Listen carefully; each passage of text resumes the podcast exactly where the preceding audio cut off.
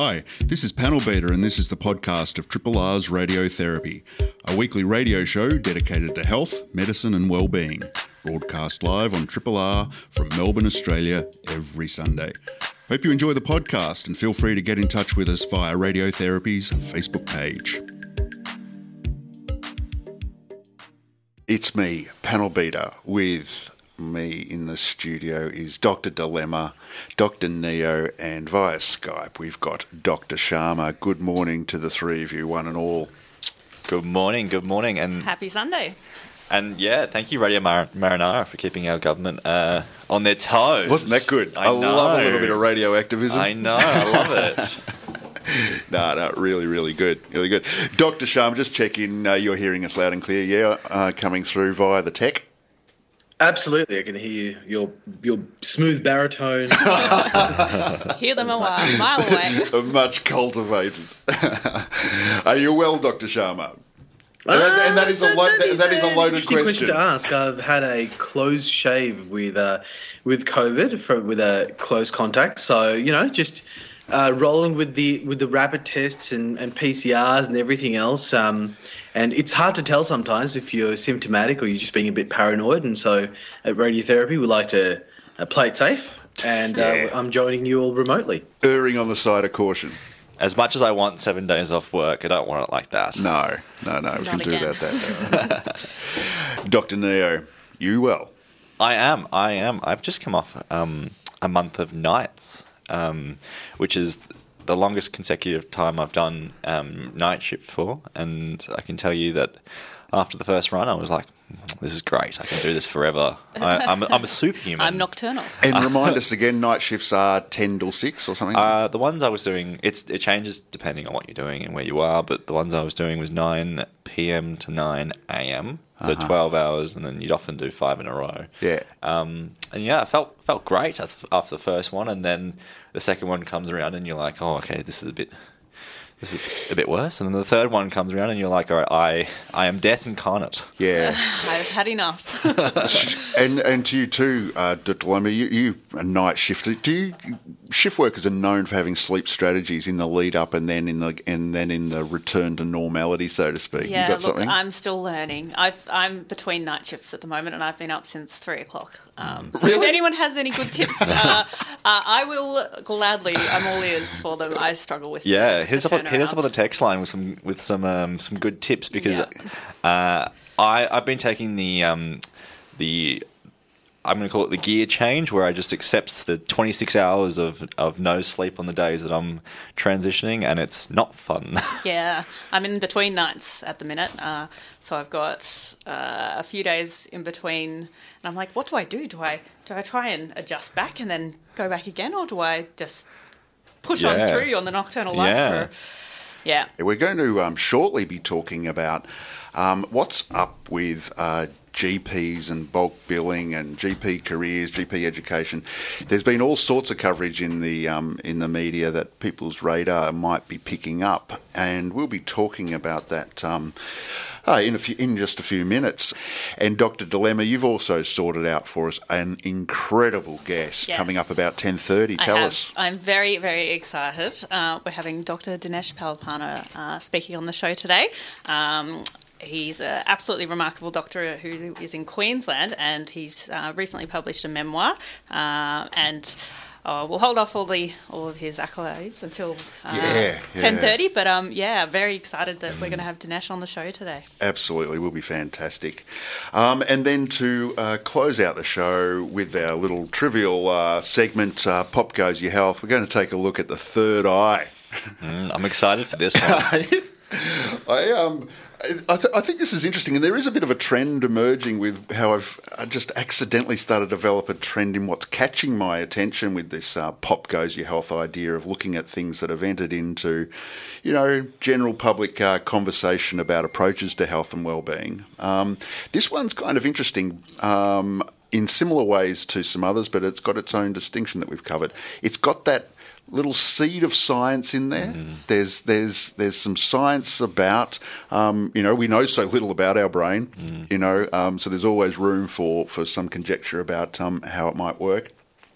But it's also, uh, when we're talking about the third eye, um, uh, we're bumping into a lot of cultural tradition and a lot of uh, religion and um, ancient mysticism and so on. And thirdly, we're bumping into ideas of the commodification of health. So people making um, a lot of money out of um, what's called uh, third eye cleansing or third eye activism or pineal gland activism and so on. So we'll, we'll take a look at that in the last uh, little bit of the show. This is a podcast from Triple R, an independent media organisation in Melbourne, Australia. To find out more about Triple R or to explore many more shows, podcasts, articles, videos, and interviews, head to the Triple R website at rrr.org.au. Neo and uh, Dilemma, a uh, suggestions just come in that the Sleep Restore app apparently is uh, a heads up on the uh, on the sleeping. I'm going to jot that, that one down. Jot that that will be down. coming in handy later. Thank you. See, this is what this is why we uh, we love our listeners so much. That's right. And for night shifts, eat oats, talk to your neighbours, and make them aware. And of course, subscribe to the station that puts the mind at ease. See, yeah, that's right. That's the secret step. that's the most important. one. I actually dropped a uh, a tub of fudge off to my neighbours and said, "I am sorry, but please be quiet." yeah, yeah right. If someone could tell the school kids that walk up and down at nine and three every day, right. if they could let them know that I'm on night shift, um, you that'd really help out as well. keep keep them posted. Um, yeah, so those messages coming through on the text line, and we're just about to launch into some chat about um, GPs and in particular bulk billing and um, and where GPs are at, um, or where we're at with GPs might be another way of putting at it. We, the community, are at with GPs, um, and we're lucky enough to have somebody who is in fact wearing that moniker, Dr. Sharma. So maybe if I could nudge you uh, to begin, Dr. Sharma, what's your what's your back pocket job description of a GP? Um, handling people's uh, health issues uh, right at the front line. Um, and really, when you think about uh, health and wellness and, and sickness and surgery, we, we get out uh, these images in our heads of, of hospitals, whereas the, the reality is that 95% of all healthcare interactions happen out there in the community in a general practice setting, uh, in a clinic, or I suppose now even with telehealth, or maybe in aged care with a general practitioner. That's where most of healthcare happens. And as GPs, we are generalists. Our specialty is being uh, a generalist. Um, and what that means is often being that first point of contact for people when they get their symptom first arising and either, of course, diagnosing or treating it, or if things need to go to a specific specialty or a hospital, they've still gone through the filter of our assessment.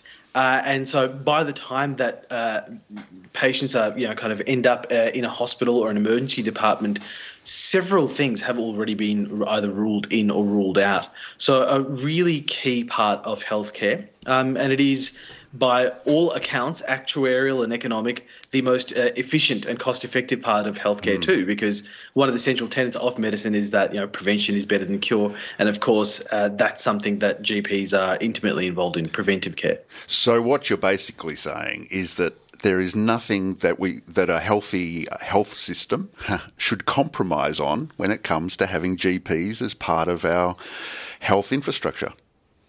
Yeah, uh, we, and I think that's just not debated in the least. Yeah. Even if all we care about is kind of the dollars and cents for the community um, and and taxpayers, where it is the most efficient part of healthcare. Right. Um, you know, to give you a good example, by the time you step foot in, in the emergency department, because of the various cost structures and tests and treatments and funding models that that occur, uh, most people, uh, a patient by the time they've walked into an emergency department has is going to cost about four hundred dollars. Um, whereas general practice, yeah, that comes at a kind of a fraction of the cost. So, a- at any point, if anything can be go through the GP pathway, it's almost always going to be a better experience for people. Full stop. Let alone uh, cost effective for for the person, not to mention for the system. So if that's the case, um, what? It, why are we starting to see so much attention given to the state of the profession um, in the media, where you know so many things are coming into the conversation, whether that be about bulk billing, whether that be about the Medicare system itself, whether it be the role and function of GPs, the training of GPs, the recruitment, the retention of GPs. Can you um, capture a bit of that um, for us, and then Dr. Dilemma's got something for you.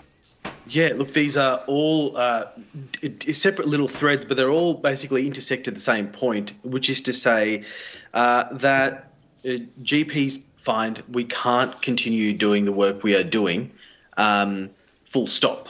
Um, and either that means uh, that we are literally working less, or people, uh, medical students, are not applying to do general practice, or uh, we are being forced to charge more money.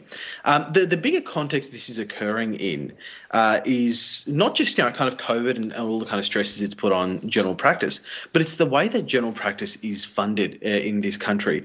Uh, it's probably worth me spending about a minute just describing how the whole concept of Medicare rebates and bulk billing works. Right. So the, the big news that everyone is seeing in the media over the last couple of weeks is that GPs are not bulk billing anymore. There's far less bulk billing occurring than ever has. What does that mean? long story short, when you go to see a GP for up to, you know, say a 19 minute appointment, the government say, says, hey, we will pay the GP's fee up to a certain amount. And that amount right now is $39 up to uh, for up to a 19 minute appointment. Now, what that means is that if, if I'm the GP and you're coming to me as a patient and the, and the government saying, hey, we're going to pitch in uh, $39 for panel beater to come see me, if, if my fee is $39, that works out perfectly. I'm charging just as much as the government's willing to, to, to pay for you, panel beater, and that means you pay zero dollars out of pocket, right? And so we, you know, I'm being a little bit uh, loose with the technicalities here, but long story short, that's what we call bulk billing. When you go to see a doctor and you don't have to pay a cent out of pocket, the government pays entirely on your behalf. On the other hand, if I, as the GP, say, no, um, my fee is not going to be $39, it's going to be $69, that means that you then have to pay a gap. You have to pay a $30 gap there. So, traditionally, what's happened in Australia is we've enjoyed high levels of bulk billing. That is to say, you know, the majority of the time you go to see a doctor, uh, the, the doctor will charge exactly what the government's pitching in as the rebate.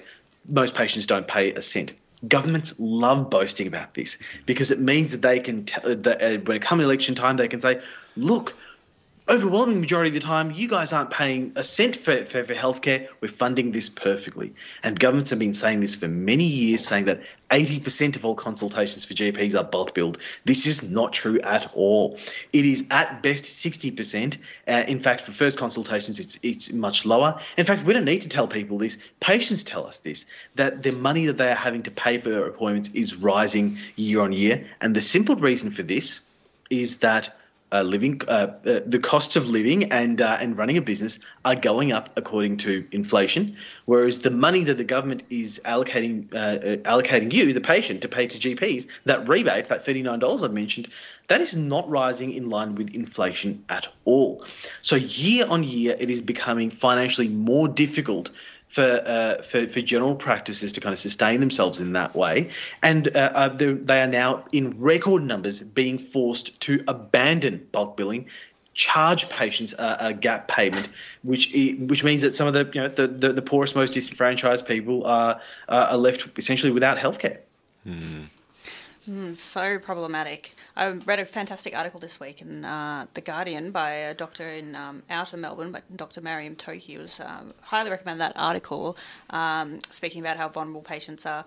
Um, really can't pay these these gap fees, and um, we need we need a we really do need a, a, better solution for the for the long term. And we're seeing these incredible uh, thousands and thousands of GP uh, more GPs. We're anticipating a shortage in, into the thousands uh, in the coming years. How, Dr. Sharma, how do, how do you think we can we can help incentivize general practitioner uh, general practice as a career choice for the medical students and junior doctors when it's now estimated that only about 15% of the graduating cohorts are, are considering general practice practice when it previously used to be around half of the graduating cohort. Oh, I'll tell you what, Dr. Lemon, I'll, I'll, tell you how we can't incentivise it. I was at Melbourne Airport a couple of times last uh, a couple of weeks ago. There were literally billboards up asking people to apply to become a general practitioner. They are advertising to doctors who might just be out and around on the street, or medical students more precisely, saying, hey, please become a GP. I mean, what is this madness? like, can you think about how bad things have to get uh, um, to, to try and actually have to do that? Um, this is spot on, right? So typically speaking, half of all doctors uh, uh, have become GPs, and that number has been steadily dropping off like you said, only 15% of medical students are wanting to become a GP. Why? They are looking at the GPs who are working currently and they are uh, seeing them describe year on year how the job is becoming uh, more difficult in many ways and the things that we are having to do in order to, to, to kind of sustain ourselves.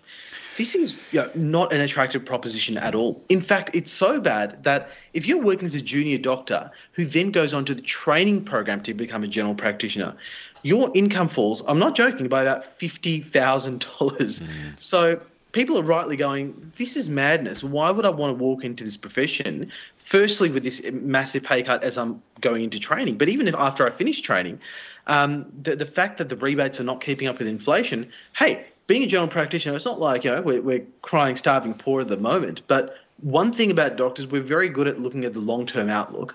And we've all learned about how uh, exponential rises uh, and falls occur uh, f- thanks to COVID. And we're just looking at the long term prospects going, hang on, the, the rebates are not rising in line with inflation. I'm not. I'm just not going to pick this specialty. I will do something else. So there's a massive problem here when um, you know one of the most critical parts of all of healthcare is failing to attract medical graduates. And you know when you're putting you know posters up on you know on, on the wall in, in Melbourne Airport, you know something's gone drastically wrong. Mm. I think that one of the the the things that I love about you know Australian healthcare the most is the fact that it is public. It is every time I make a decision in a hospital, I'm treating a, a patient who has Medicare, I don't have to worry about that decision for any financial impact. You know, the patient's not gonna gonna you know take that financial impact, and I can do my job as I see clinically fit. I'm not making ex- extraneous decisions based on financial parameters, and that's probably one of the reasons why I will never be able to work in a um, a system like you know the United States, where which is mm. a privatized healthcare system, but the way that GP is moving is that it's moving towards a heavily privatized system where GPs are forced to make a decision, you know, sometimes up to 50 times a day, depending on how many patients you see, that each time that a patient walks in the door, it's will I charge this person person a gap? You know, that's a, an active decision that you have to make every single time because the default is no gap, as it has been for uh, since Medicare was um, entered the, entered our system. Dr. Sharma, how do you think that's impacting, you know, the I guess the welfare of our GPs? Uh, you brought up something that is so close to my heart, um, I, so I can answer this question very directly. Um, I know everyone may respond differently in, in, these situations as GPs, but for me, that's actually one of the toughest parts mm. of general practice. I have really uh, not enjoyed having to think about on a per consultation basis um, how much should I charge this patient? It comes at an enormous emotional cost to me. Uh, in fact, over the last couple of years, when I've actually taken up salary jobs uh, because of COVID, um, often I was getting paid just as I, what I was getting paid as a general practitioner otherwise. But the relief that came from not having to think about dollars and cents I, I, I, can't tell you. It was like having you know a, a, weight lifted off my shoulders.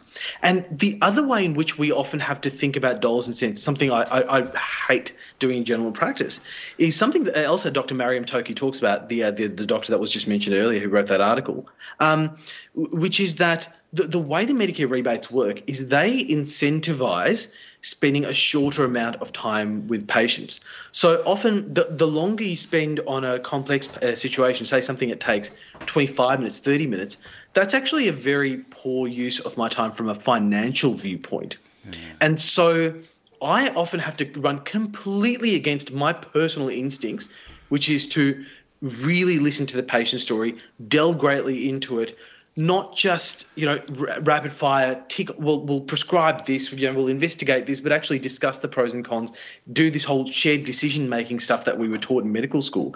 It, it, it's uh, on the other hand the, the financial incentives run completely opposite to that to, to make the consultation go go faster. In that in that same 60 minutes you know, if, if a doctor can see uh, five patients, they'll get paid more if, uh, than if they see two patients, even if they're doing the same amount of work and, frankly, more important work. So uh, the, the point you brought up of, you know, deciding to bulk bill patients or not is one uh, decision. The other one is, of course, you know how many patients you see, and, and, these things. You know, on I don't want this on my mind when I'm seeing patients. I just want to think about the medicine.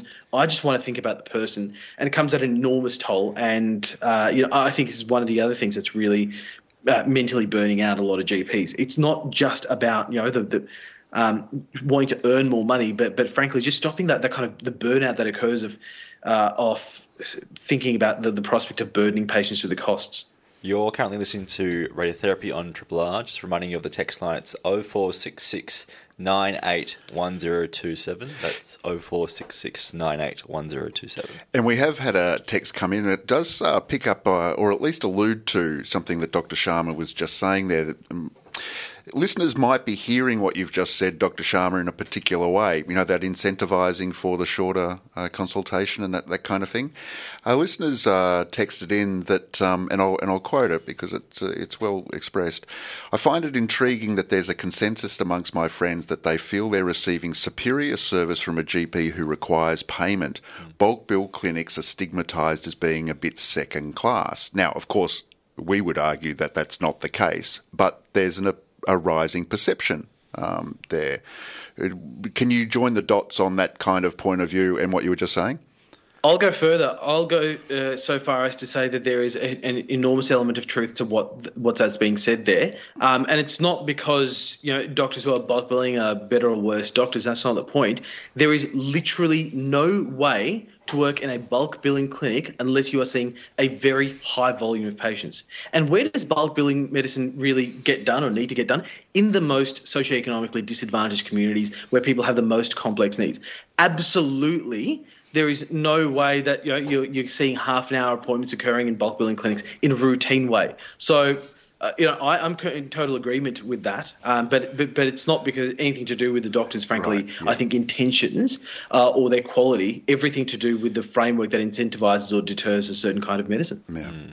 And I guess we'd be remiss not to discuss this um, on this topic in that there's lots of good statistics saying that female GPs are um, quite disadvantaged in this current system because they tend to take longer patients. Patients tend to go to female GPs if they have more complex issues, and it's contributing to the gender wage gap.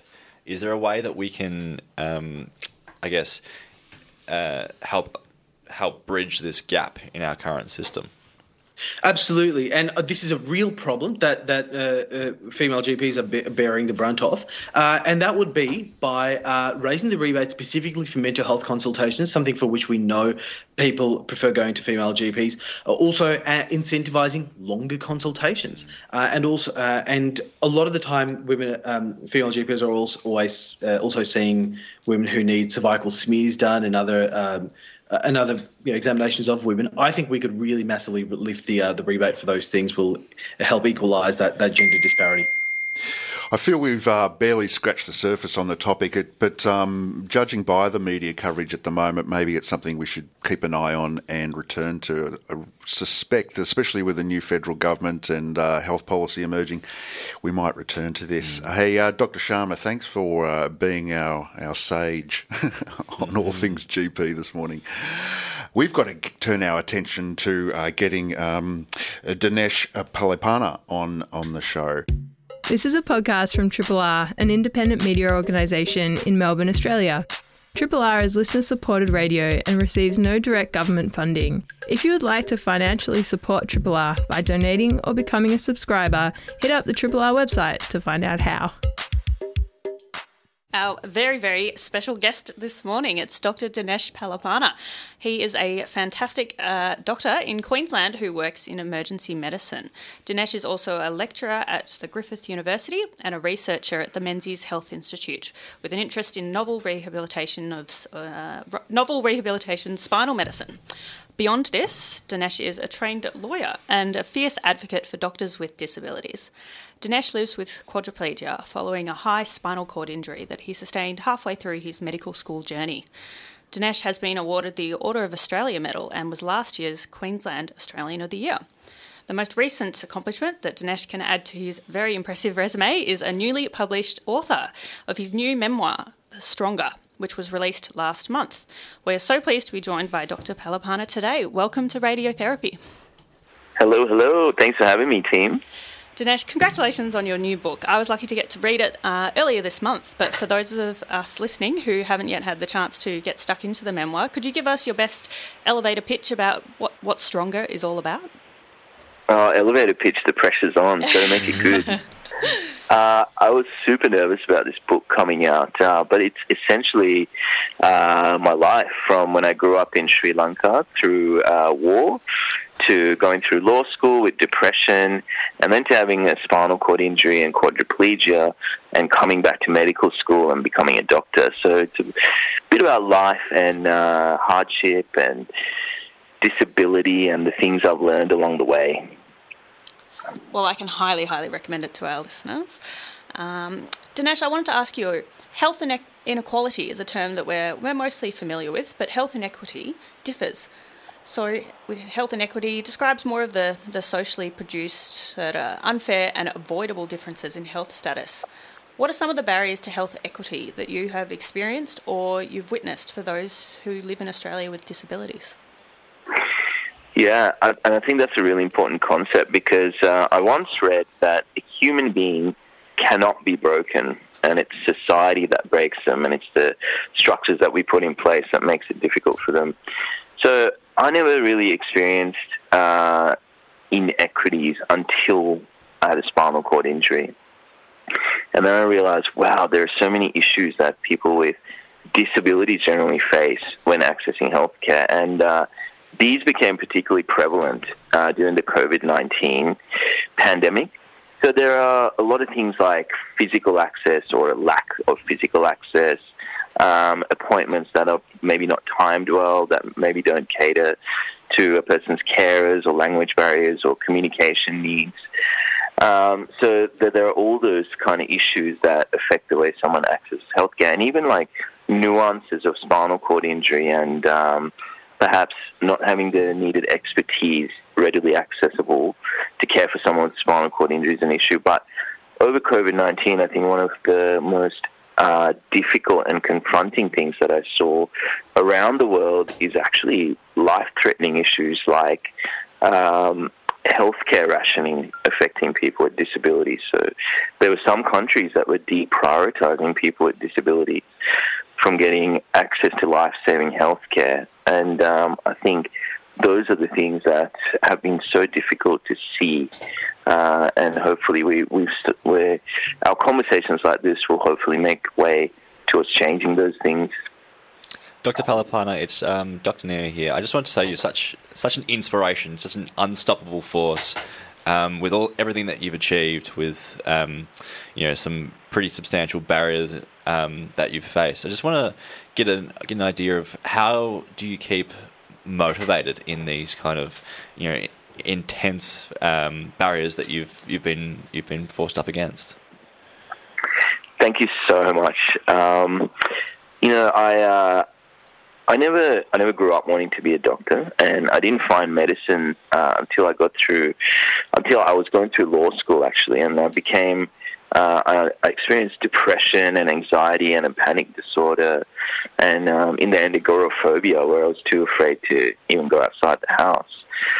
And I discovered medicine through that because um, I realized that I, I, wanted to work with people, and um, medicine was a way that I could. Um, you know, when because when I sought medical help for depression, my entire world changed, and I realized that it's a way to change people's worlds. If uh, so, I really always loved medicine after that, and um, I think I found my place in this world through it. And it's just not something I wanted to give up. So when I when I came back and when I went through that, um, I didn't want to give up medicine, so I fought to get here. And today, I think um, having this experience with disability and seeing what everyone goes through, um, it just gives me the energy and the want to try and make a difference. And I think that's really what life's all about, right? I was talking to a medical colleague yesterday. We were saying that um, you, you, really find happiness in looking outwards. Um, and my colleague had been through depression as well, where we were. It was. A, it's a very inward-looking thing. Um, by nature of it, but when you find your way and when you start to look outwards, it gives you the energy to hopefully do something for the community and our people. Dinesh, you wrote in your book about uh, a particularly poignant uh, section of the book about a medical school entry document that listed some inherent requirements of, that essentially aimed to limit access to medical school for students who have disabilities. You also wrote about initially being declined for junior doctor jobs after your graduation, despite excellent grades and uh, truly remarkable accomplishments throughout your study. Could you speak to, to those and to some of the motivations behind founding Doctors with Disability Australia? Yeah, thank you. And that that was that was actually it. You know, we um, I was I was really surprised because uh, I was living in 21st century Australia, and I I was I came to Australia from a different, you know, from another country as a migrant, and I've always had uh, good opportunities and education and everything. So I've just been going through life thinking that everything is pretty rosy until I got to this point when I realized, wow, there is actually uh, discrimination against people with disability when it comes to education and employment. So, um, seeing that document come out in 2015, I think it was when I first came back to medical school, where it um, where if it was actually applied to me at that time strictly, I could have been excluded from medical school. Right? It had all these um, physical uh, characteristics and things that uh, things that were pretty confronting again to see.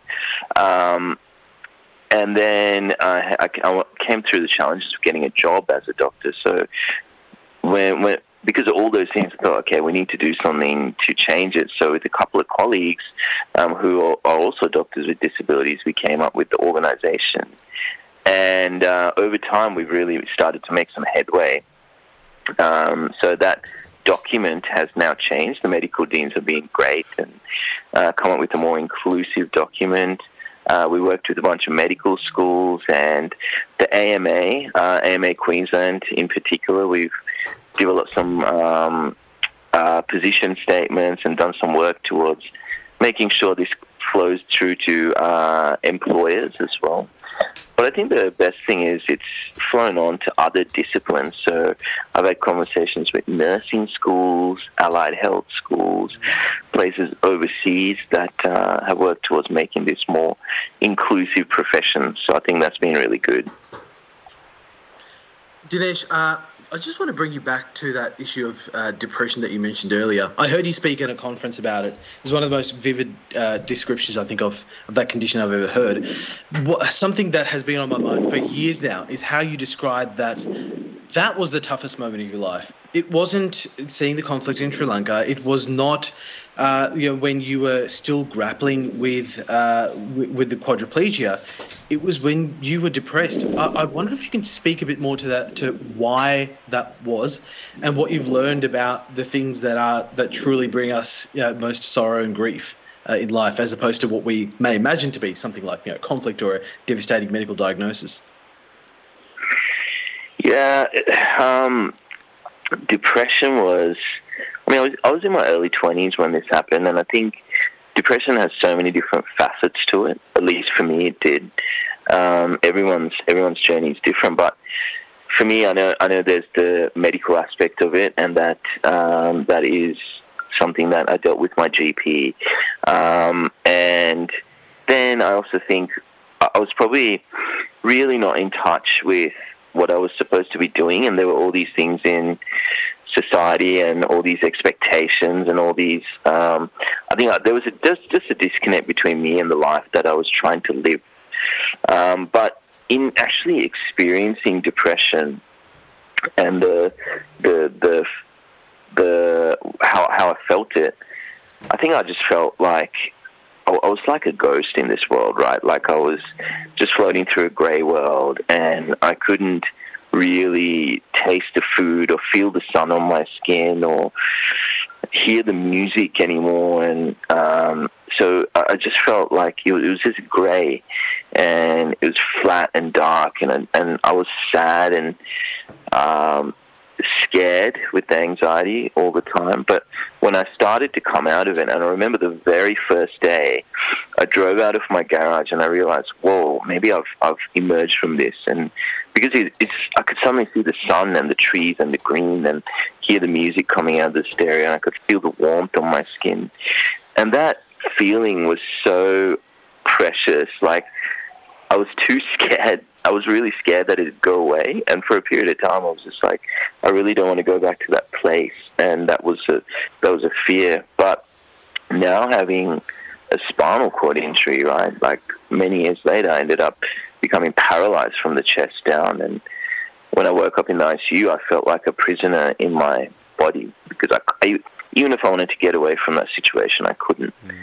But today, today I'm sitting here talking to, talking with you, talking about all these experiences, and I feel like I feel free, and I feel like I've done so much. So what I've learned, for me at least, is that depression was way more paralyzing than the spinal cord injury ever has been, and that's a pretty profound thing for me to realize. Mm, that's such a poignant description of something that you know so many so many of us could um, associate with. I think Dr. Palipana, um, I'd I'd love to hear what advice you'd give to you know um, disabled members of our of our listener group who are thinking about try, trying to you know not even enter healthcare but enter a job that they they think is insurmountable because of their disability.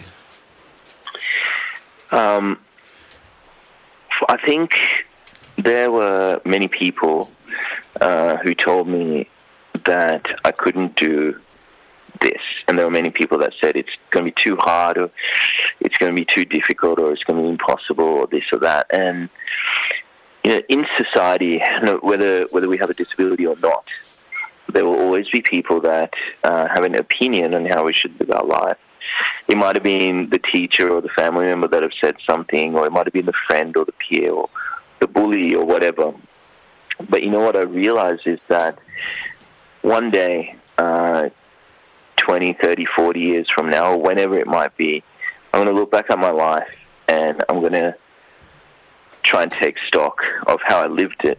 And at that point, none of those people are going to be there. And it's just going to be me holding holding the account. And they're not going to be there. They're not going to care. But I'm going to care about what I've got at the end. So I think we have to fight for what we want and we have to go for what we want and we have to try our best and be able to get to that point and say, I did everything I can to live the life I want. And that's what it comes down to. Um, so I think uh, if you're thinking about pursuing something, if you're thinking about pursuing a certain career or goal, don't listen to anyone else and give it your all to try and get there.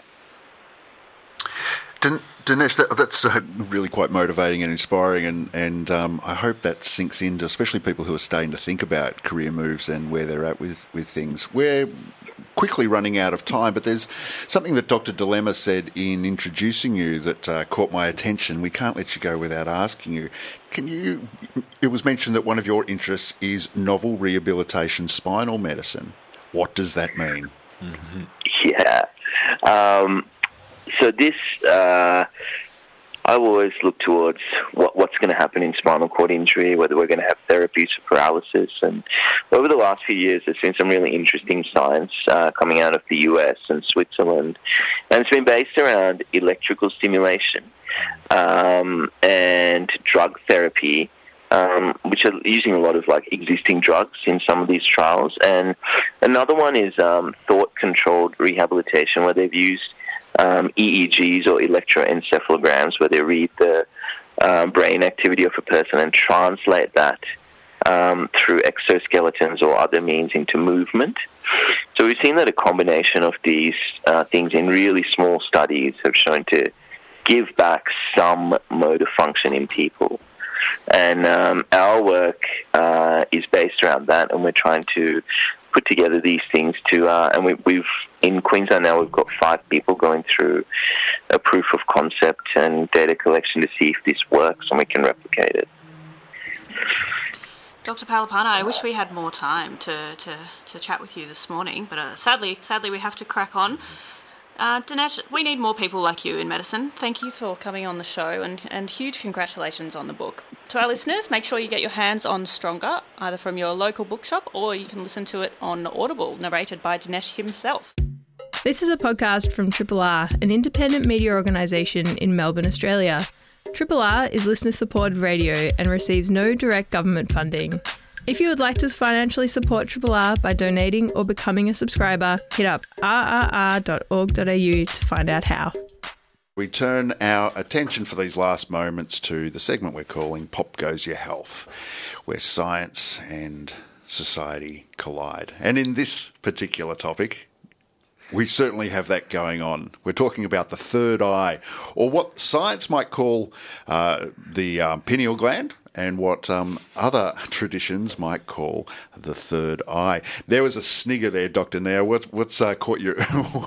no, it's just just a way of saying that's what science calls this this anatomical structure.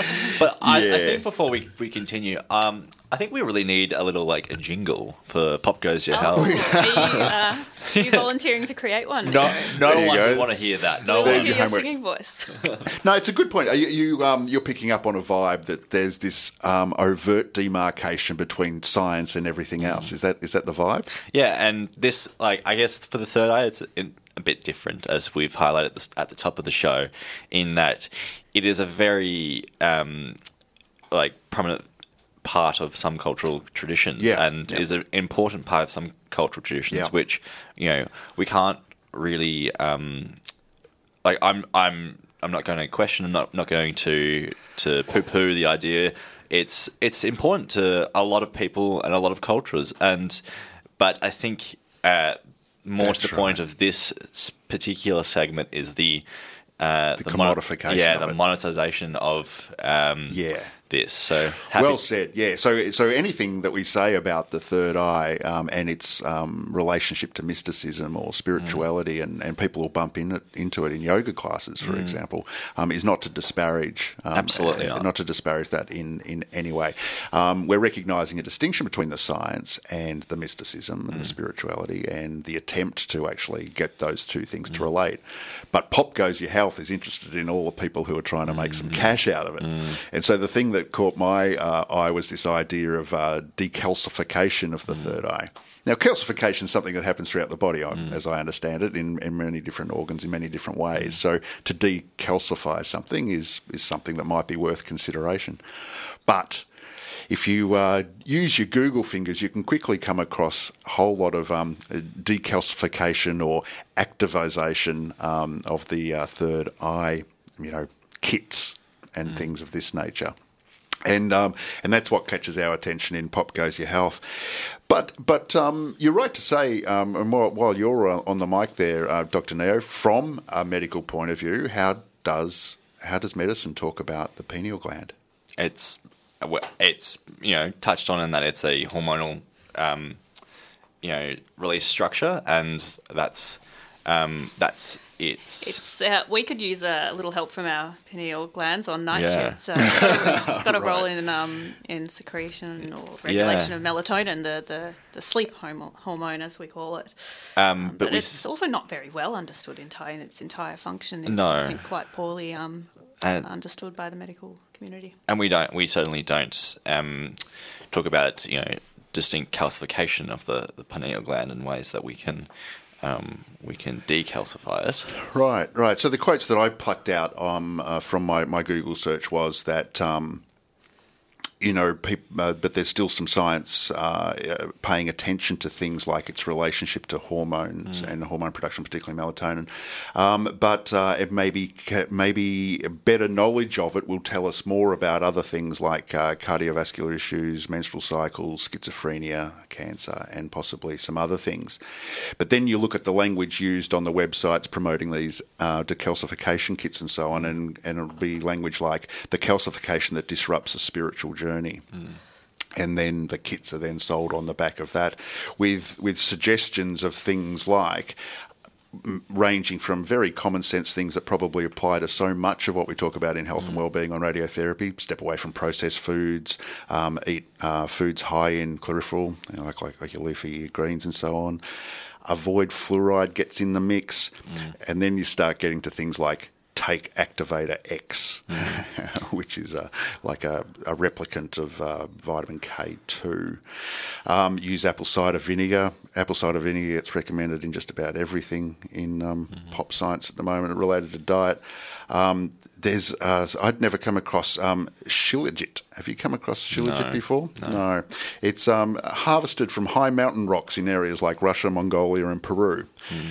You can see the dollar signs going off right there. And chaga tea, um, and cook with gotu kola. Um, and then something uh, that's more sensible and relates to melatonin is embrace light and dark. You know the, the, the sleep cycles and so on. That's that's the thing with a lot of these is that they they bury these you know these purchase kits and the and these you know vitamins and and minerals that aren't used for other other things in between all of this very sensible information. They that eat well sleep well um, be healthy but then also purchase this. Yeah that's right that's right. Dr sharma Hey, folks, isn't it curious the way we've had this conversation? We have put in two caveats ourselves on this conversation, which I think are exactly the kind of things that the alternative medicine industry likes to exploit. We firstly said, well, you know, we obviously want to don't want to trot on the sensitivities, the cultural sensitivities that come with the concept of the third eye, and secondly, we said that look, the science is you know, not yet well understood. Mm. Imagine how well this plays for a business that's trying to commodify these mm. things. Yeah. The fact that we feel we can't um, overtly make big truth claims, so they've kind of got free range to say what they want. I just yeah. thought it was an interesting thing that we were doing in this conversation. Yep, no, exactly, Dr. Sharma, and that's the snapshot of Pop Goes Your Health right there. Hey, um, thanks, Dr. Sharma. Thanks, Dr. Neo. Thanks, um, uh, Dr. Dilemma. Thanks to our special um, guest, uh, Dr. Dinesh Palipana. Hi. This is Panel Beater. Thanks for listening to the podcast of Triple R's Radiotherapy, a weekly radio show dedicated to health, medicine, and well-being broadcast live on Triple R from Melbourne, Australia, every Sunday.